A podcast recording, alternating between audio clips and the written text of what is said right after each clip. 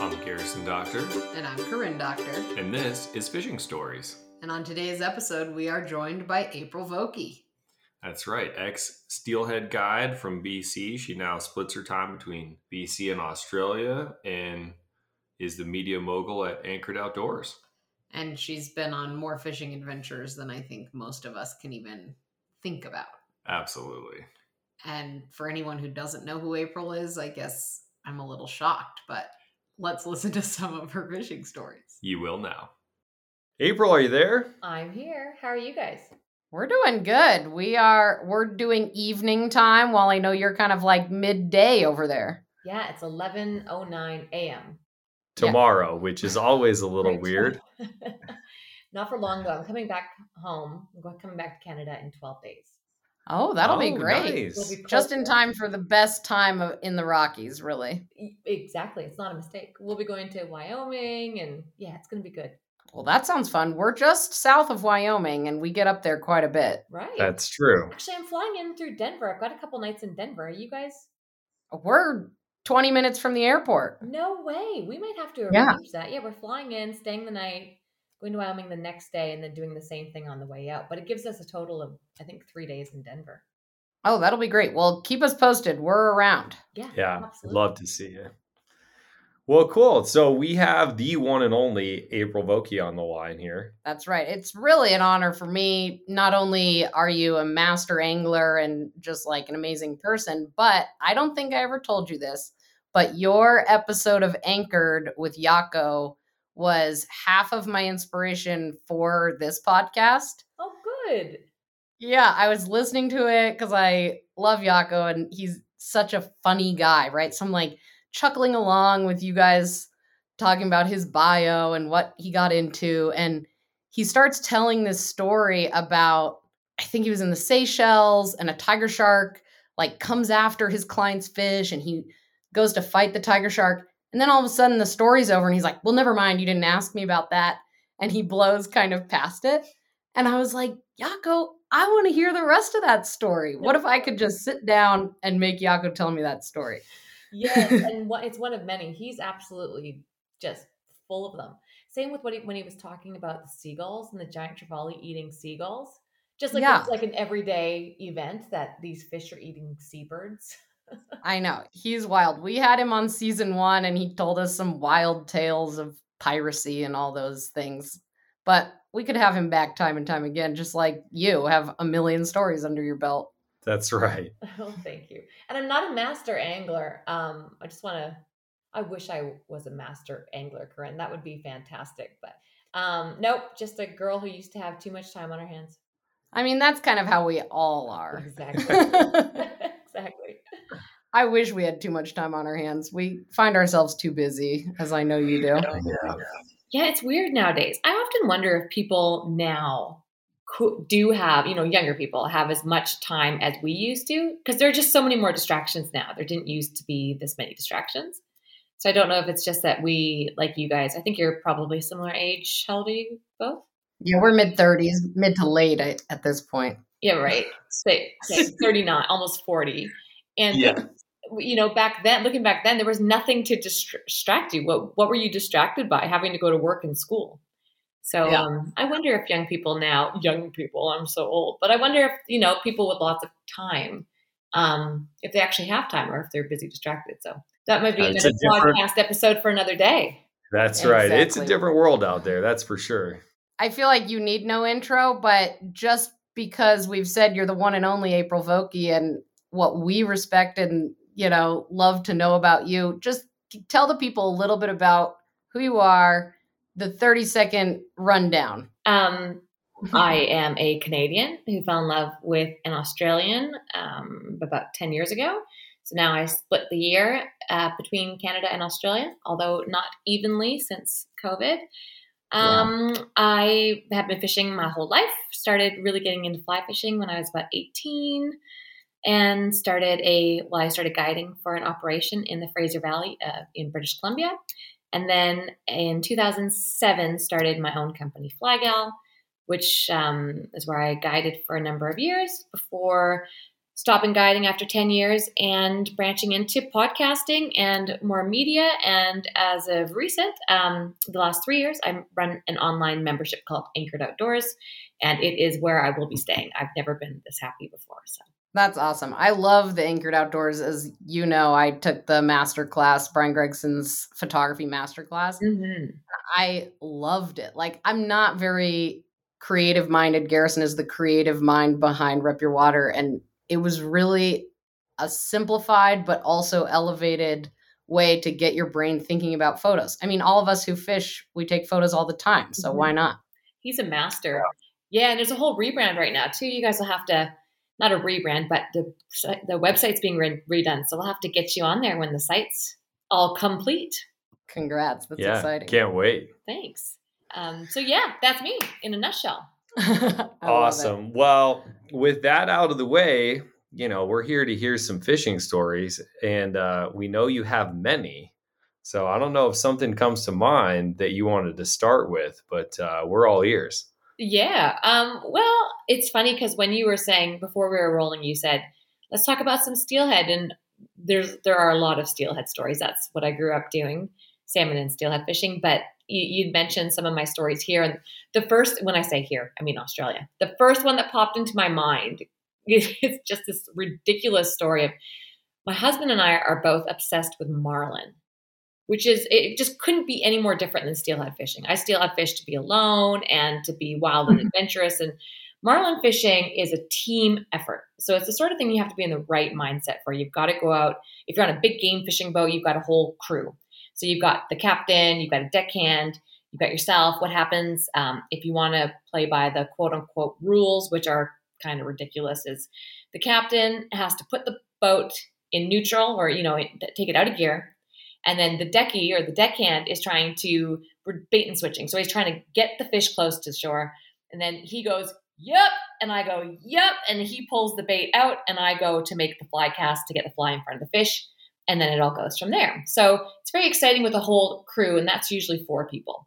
But Charles, my husband, and I wanted to see if we could do it with just the two of us. And so we hmm. spent hours in our little 19 foot boat out in the big ocean trying to find a marlin and it's one morning off the coast of Sydney, and um, I'm talking hours of trying to find this fish, years. We finally get this fish up. The fish is there. He's baiting it in. I've got all my line um, in a in a bucket below me, and I'm just holding on to my rod, waiting for all of this. And as he's pulling it in, I didn't realize that I was wearing a sarong. I was freezing, and I had it. I found it in the boat because it was in the morning, and I had it wrapped around me. And I didn't realize, you know, all the tassels on a sarong? They had all tangled into each other. And he's going, Yep. And I couldn't, I was mummified in my sarong and I couldn't make the cast. And after years of trying to get this fish, I couldn't even make the cast because I was wrapped up like a burrito in a sarong. So Oh, no.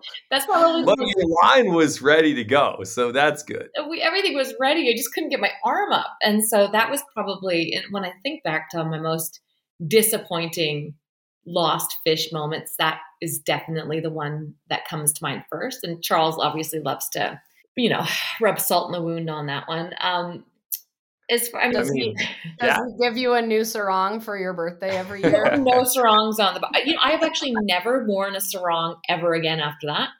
And I wasn't even wearing it. I just had it wrapped. I mean, if I had it wrapped around my waist like it was supposed to be, I probably wouldn't have had a problem. But I was freezing and I had it wrapped around my arms.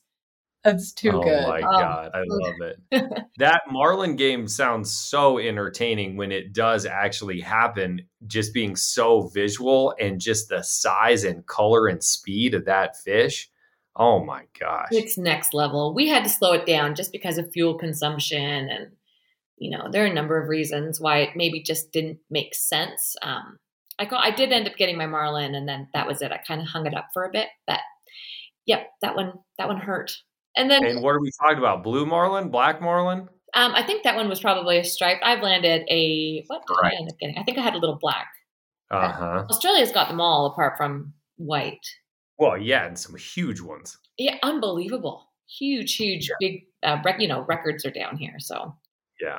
yeah, And so when you're talking about like somebody throws out the bait. It's like just a popper teaser type. It's like one of those big squid kind of things, huh? totally depends on the boat. Um, when we Ah. were out, when I when I'm out with Charles, we typically have yeah, just just like a squid thing, and we've got the daisy chain, and that's why Right. it's also frantic. So what happens? I missed a step. He when it's just the two of us, it's a lot harder than when there are four. So when there's two of us, we need to get the boat out. We need to. He's baiting it in. He's retrieving the bait, and then I'm down there. And this is why I didn't realize I was wrapped. I'm down there retrieving the daisy chain. So we've got Ah. about 15 feet of, of squid that are daisy chain, and you need to pull them up. So I'm retrieving the daisy chain, and then this is all happening so fast while he's retrieving. I'm daisy chaining and then getting ready to make the cast. So there's a lot on the angler at that point when there's just two of you. And so we didn't realize that I couldn't get my arms up until, yeah, till the most important part. actual time. yeah. Other than that, everything was textbook, but just that one.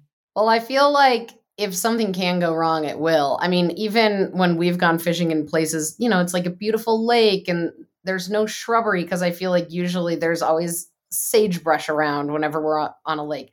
It's just beautiful grass. And then there's one little twig sticking up that will grab your running line and will absolutely screw you over. That's Yes. right. It's Murphy's Law. And honestly, I have seen every mistake. Every time you think that there's not anything else that could possibly go wrong, something else goes wrong. It's absolutely amazing. And you can have silence for eight hours and then you've got 10 seconds of excitement. Yeah. we Yeah. had our first efforts towards permit this last week. We just got mm-hmm. back from Mexico. How was it? and they were only efforts.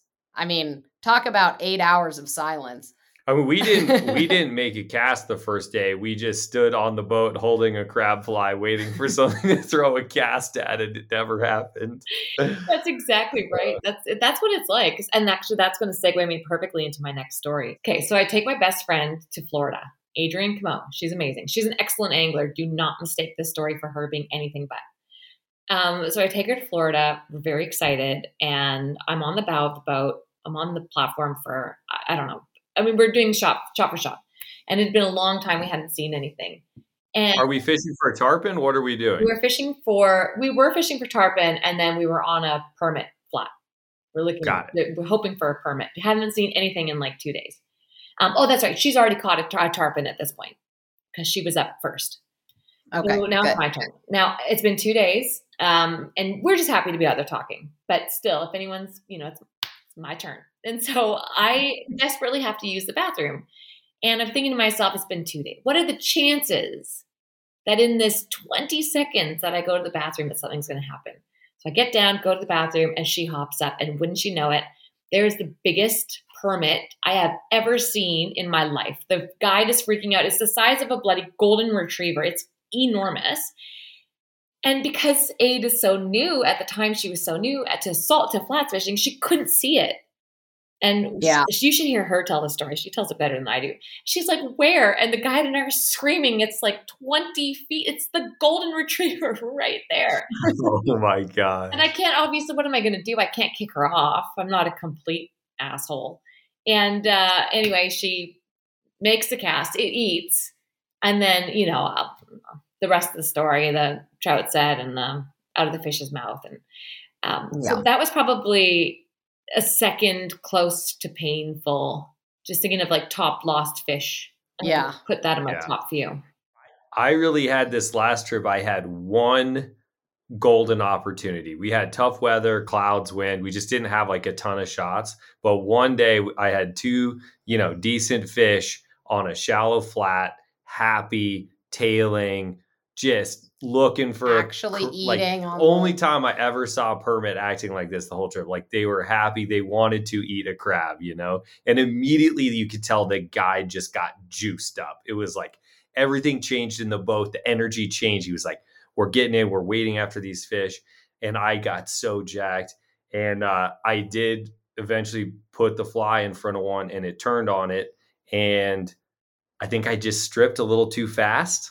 Um, You weren't acting like a crab. Wasn't acting crabby enough, I think is the problem. And the permit spooked off. And who knows, you know, it's a permit. So probably would have wouldn't have eaten the fly anyway, but the guide was so upset with me and I was upset and shaking and just one of those situations I've replayed a thousand times and I wish I could have back. Did you get in a fight with him? It's funny because I, I almost feel like there should be an entire show dedicated to guide stories, like fallouts with guides and client black book, you know, the blacklist of clients.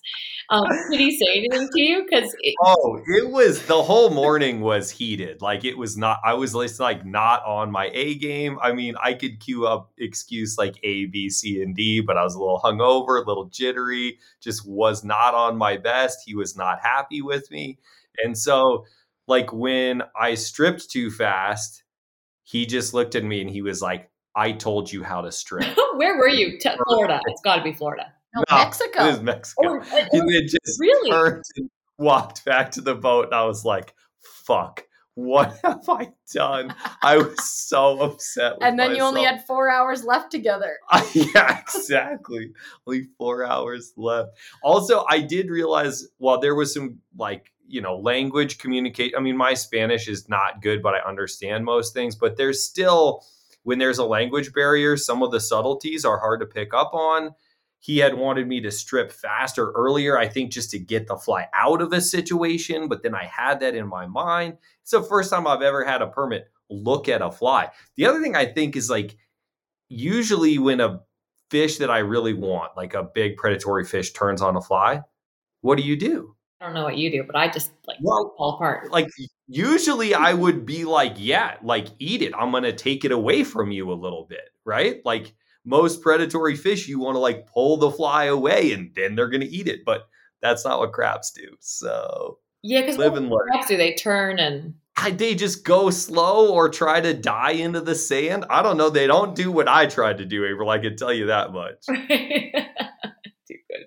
I mean, you have way more saltwater experience than we do. This was this was our like warm up trying to really understand flats fishing. So we have been just selfishly asking people for saltwater tips on this podcast recently. We just we actually just got a cameraman back from Belize who did our flats fishing masterclass with Bill Flack. Oh, So we'll get you set up on that. But in Mexico, it's funny. I agreed to go with a buddy on a cruise. He had this like work cruise, and I hate cruises, but I agreed to go because it was to Mexico. If I could get in one day of flats fishing, so you know how they they park or whatever, and you get out and you go check out the markets or Yeah. whatever. your excursion. Yeah, so we grabbed a cab and went to the, these flats with a guide. And it all obviously it's your one day and like three days, so we definitely pushed the limit. And so we're racing back to get to the to the cruise boat ship, and everybody we're late, and people are lining the rails, yelling at us. I can't even believe that they waited, but they're lining the rails, screaming at us. And my buddy didn't have enough cash to pay the taxi driver. So No. he Oh, left me as collateral or whatever it's called. He left me in the taxi waiting while he ran back. I cannot believe I let him do this now. In retrospect, I was young and stupid, but yeah, he I let him leave me in the cab while he ran back to go get cash out of the cruise ship. And then That should have been the opposite. I cannot it, it should have been the opposite, right? What a bastard. Definitely. Um, Did um, you catch anything? no, I didn't get a thing. Oh, that sounds like Mexico fishing for me.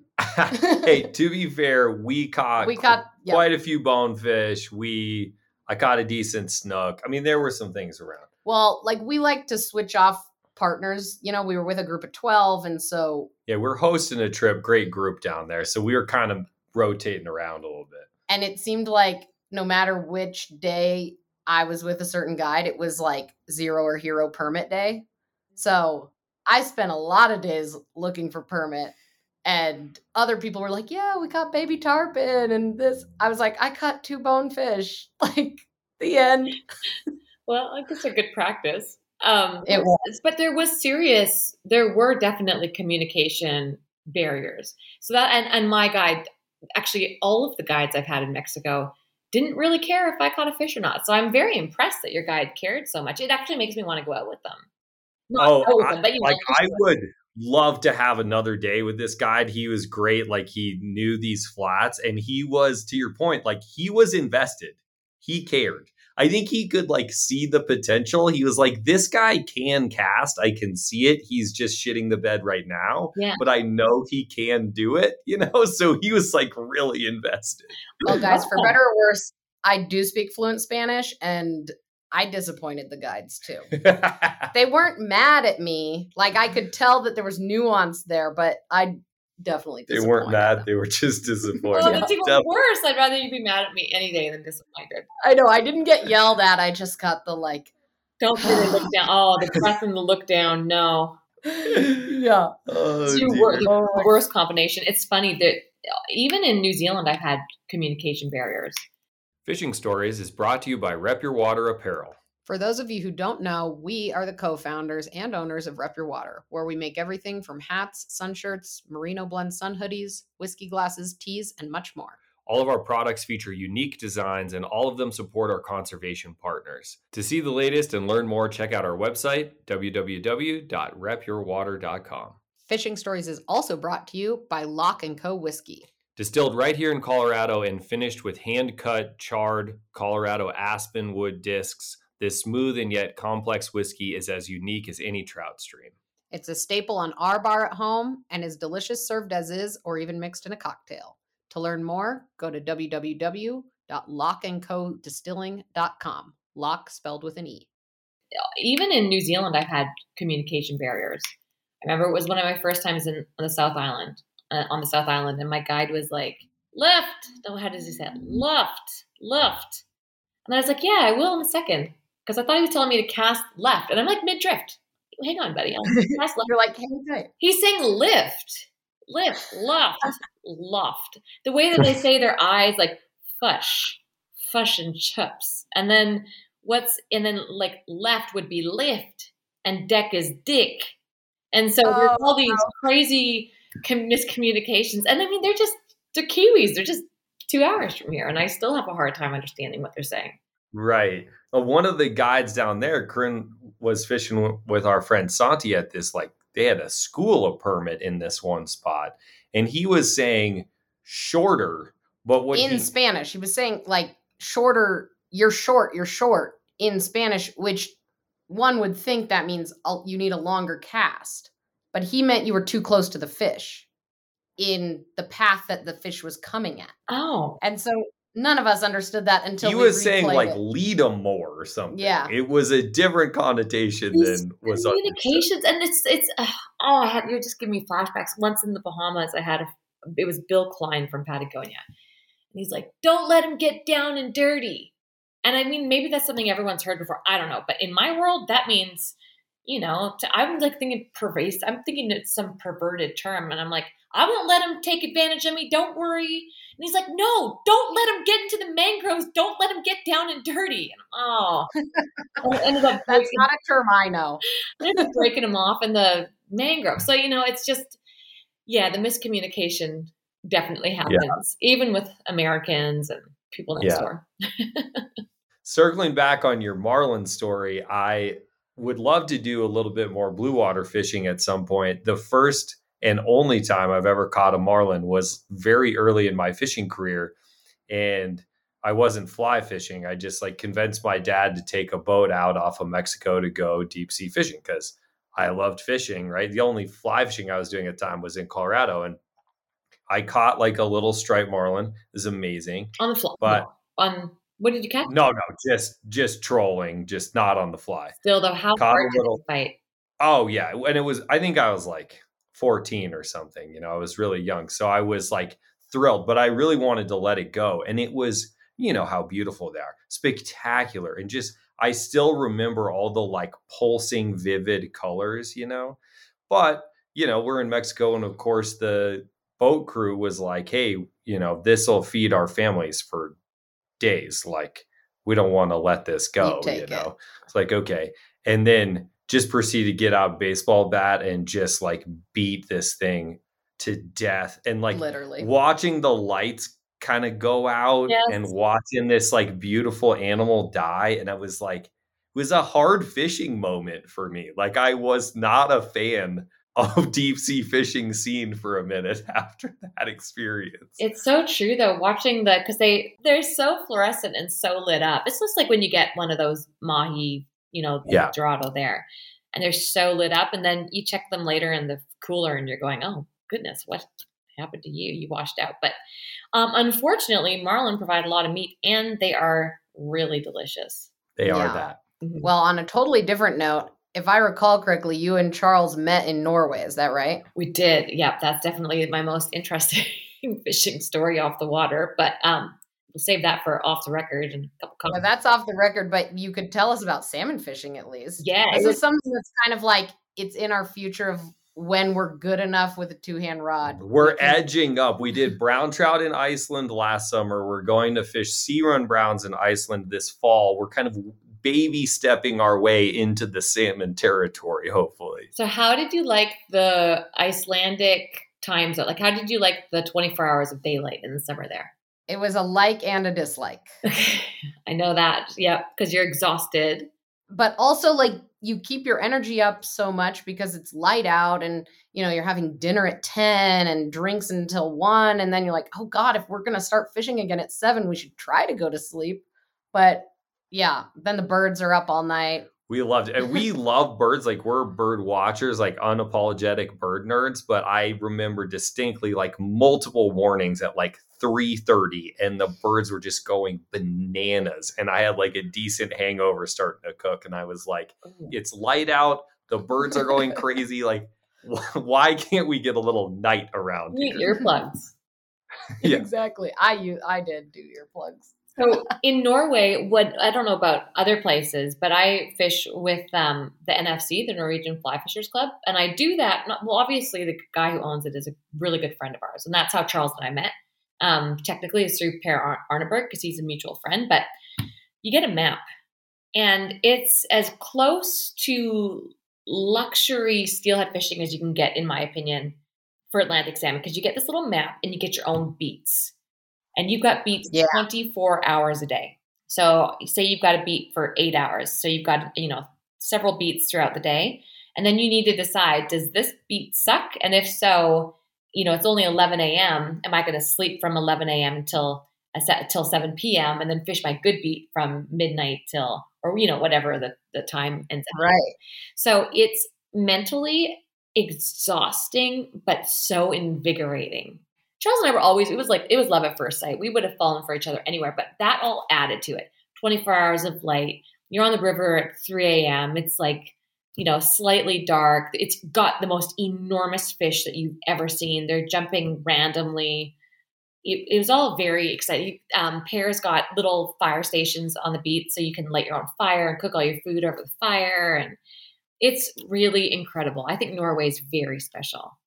That does sound like a hell of a romantic setting. I will say that much. How does everyone not fall in love on Wow. these trips? I mean, sounds like a fantastic fit, fishing setting, but also getting some romantic vibes here. It's an incredible spot. And so I went, so that first trip, I never ended up landing a fish. I did end up hooking um, a fish for quite a while. We were able to see it jump. So we knew it was a big one on a, a tributary, or it was a separate river. It wasn't the Gaula. And then I went back the next year. Did I go back with Charles? I can't remember. But I, anyway, I went back again pregnant. And oh yeah, that's right. I bought I, I had bought Charles for his birthday. I bought him a trip to Russia. And I was pregnant and it was all this I can't remember. It's all starting to blur together. But anyway, we met in Norway for a couple days. And then I stayed on for the rest of the week and fished really hard, even though I was pregnant and couldn't touch a fish for the life of me. Went home disappointed. We went back again with Adelaide, uh, our daughter, and fished the exact same spot that I tried several years prior. And it was on that trip with Adelaide um, that I caught and landed my first Atlantic salmon on the Gaula or in Norway with her on my back. So that was That's really cool. Yeah. Uh, you know, I met Charles there and then to go back when we're pregnant with her and then to finally catch my first fish while she was on my back and she got to experience the whole thing.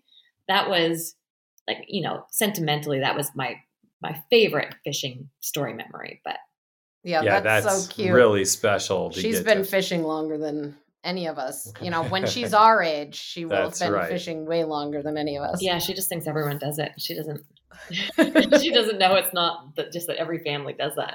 That's so great though, because you've made it natural as opposed to like forcing her into it. I feel like some people are like, but this is what I love. You're going to love it. Instead of just naturally making it part of the routine. Family time. Yep, exactly. Is she getting into it like on her own? Is she No, I don't think so. Um, she goes in and out of it. She comes in with really wanting to be involved. And then sometimes she just wants to play on the river with us. And we just don't push anything at all. She comes in and out as she'd like.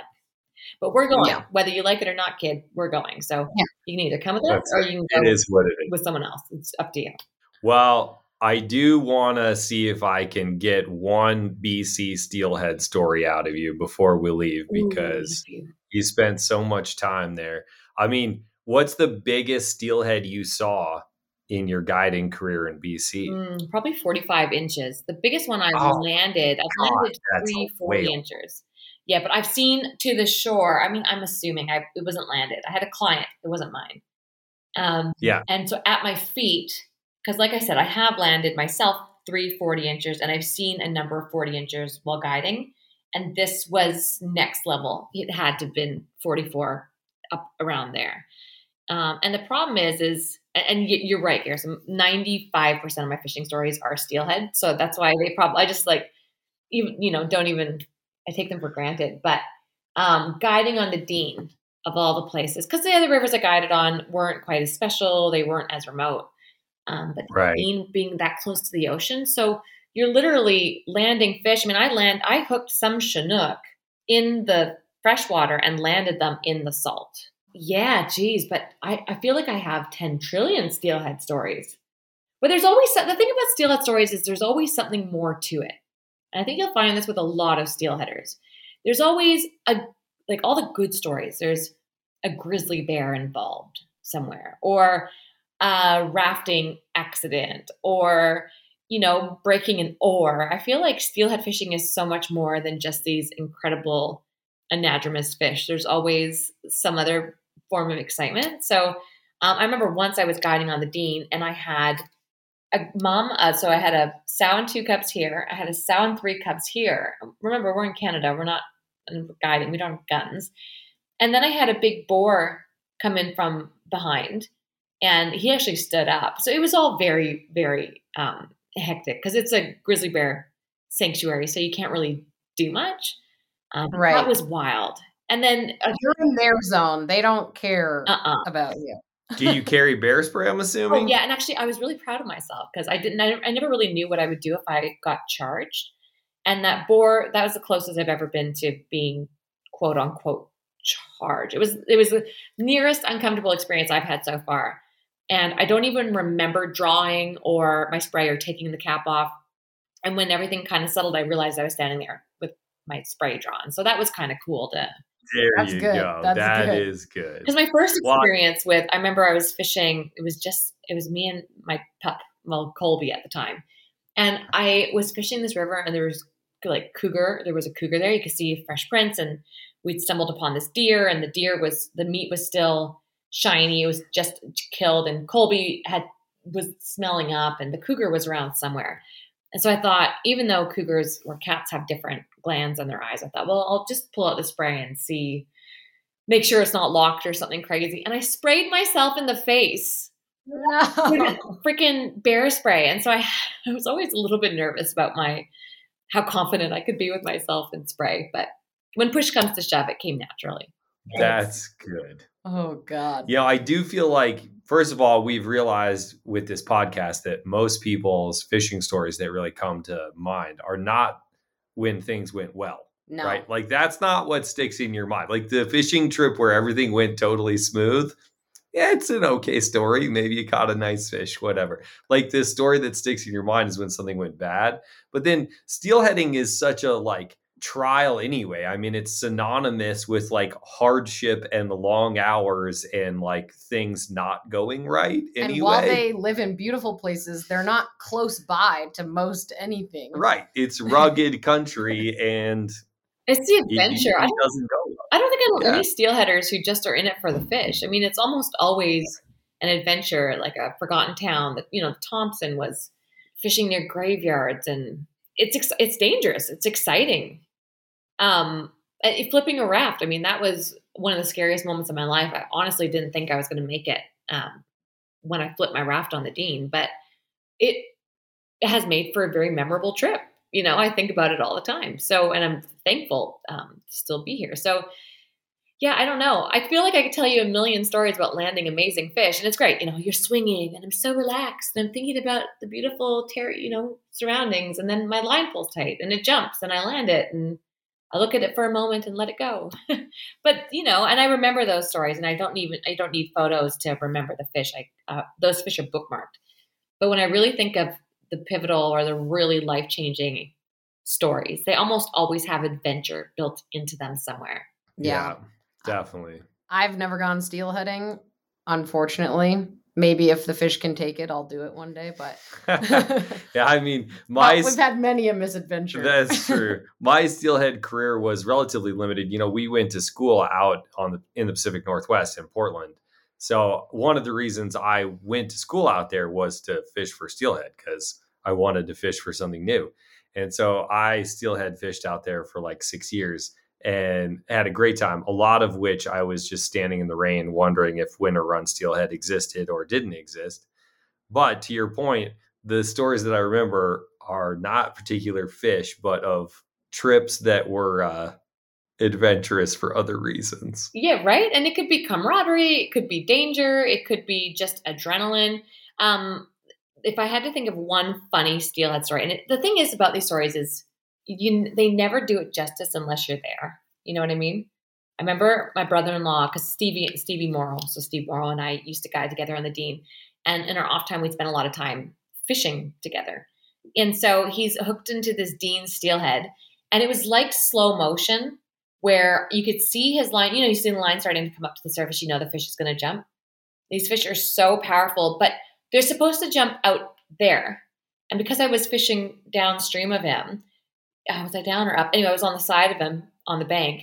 His slow motion, you could see the line coming up, and this big, beautiful steelhead, she would have been about 12 pounds or so, launches up and fully body slams me and legit almost knocked me on my ass. And I've got this picture, I've got this big slime wet mark on my waders where she body slammed me. But I felt like I'd been pushed by a full grown man. It was unbelievable how much power she had. Um, but you know, things like that that you just you just together get a kick out of. We still tell that story. You know, we'll be telling it to our kids when we're older because you know, for us it was it made our day. But That's a good one. I- Not that many people have been body slammed by a steelhead. no. yeah, that was true. that was the first. That was the first and the last for me. So Yeah. Well, it's been so fun just to chat and chuckle and tell stories together. Um, I do want to give you a chance to tell everyone where they can see your master classes and join the brand new website coming soon. Thank you. Yeah, so it's just anchoredoutdoors.com. Um, it's me, so you will be and and the community. So you'll be dealing with me and the community. And the new um, the new website is really um, when's that set? First in a month. It should be out in a month. But the membership itself is pretty much uh, done. Obviously, we're always adding to it. We've got twenty plus master classes, three phase program. So you we suggest you start at phase one, work your way through. And what's really cool about the membership is you can you know you can do it on, on your own pace but you earn points i don't know if you if you have figured this out yet on the membership but as you go through you can test your learning and earn points and the points that you earn are each worth a dollar and they actually equate to more than what the membership itself costs so That's awesome. kind of get paid to use your membership and become a better angler. So, yeah, very proud of it. Very fulfilling. I love our community. Um, we get to have interactive nights and get to meet everybody, so it's it's always a good time. Well, that's great. Well, we look forward to seeing the upgrades and updates to the website and continuing our learning journey. Um, but honestly, by the time this comes out, it'll be launched. Yeah, I was going to say for So- everybody listening, go check it out because Yeah. it's live. Yeah, and hopefully by the time that this comes out, you've also reprinted. I'm going to put the pressure on you. Those beautiful mugs with that amazing trout that turns into a fly. What is it? A streamer. It's the Salmo Streamer mug. April is uh, pressuring us into the Salmo Streamer Yeah, mug. we're going to get another run going just for you, April, but it's not going to be done by the time this comes out. I hate to tell you It'll that. be in time for Christmas. These are all enamel, so it's like ceramic enamel. You can put it right on the fire. They're awesome. Ah, yeah. No, I, well, I think you've got something going on with that cream with the black. I would. I'm first in line if that is reprinted. Okay. All right. We're on You it. heard it here first. Well, so great to talk to you. We really appreciate you taking the time and keep up all the great work. We look forward to hearing more stories down the line. Me too. Thanks, guys. All right, Thanks, cheers. April.